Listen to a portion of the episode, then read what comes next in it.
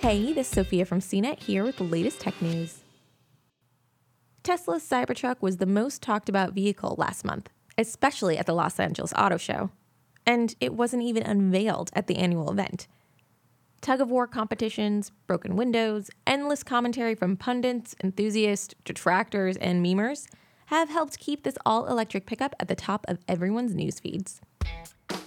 Further fanning those flames of the weekend, Tesla's leader, Elon Musk, tweeted that his latest creation could be incredibly aerodynamic.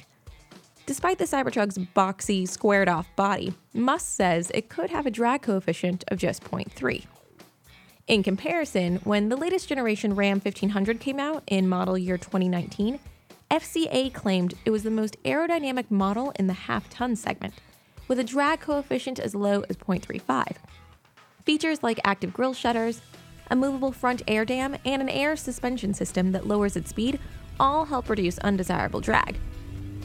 Musk mentioned that the Cybertruck could achieve laminar airflow, a situation where layers of fluid move largely undisturbed along a surface, something that reduces drag. This can be achieved thanks to the Tesla pickup's smooth belly. In comparison, conventional trucks typically have extremely irregular underbodies, with steering components, axles, drive shafts, and a myriad of other components creating undesirable air resistance while in motion. The Cybertruck's hard edges can help improve aerodynamics. Carefully guiding around the wheels is another trick that can reduce drag. The vehicle's covered cargo bed, or vault in Tesla nomenclature, should also aid efficiency. Making the body as sleek as possible is vital for increasing vehicle efficiency and capability.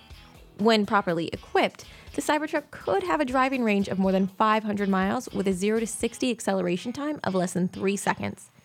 It's also expected to tow up to 14,000 pounds.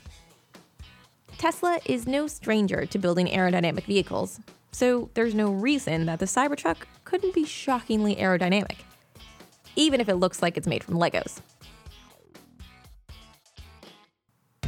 For more of the latest tech news, visit cnet.com.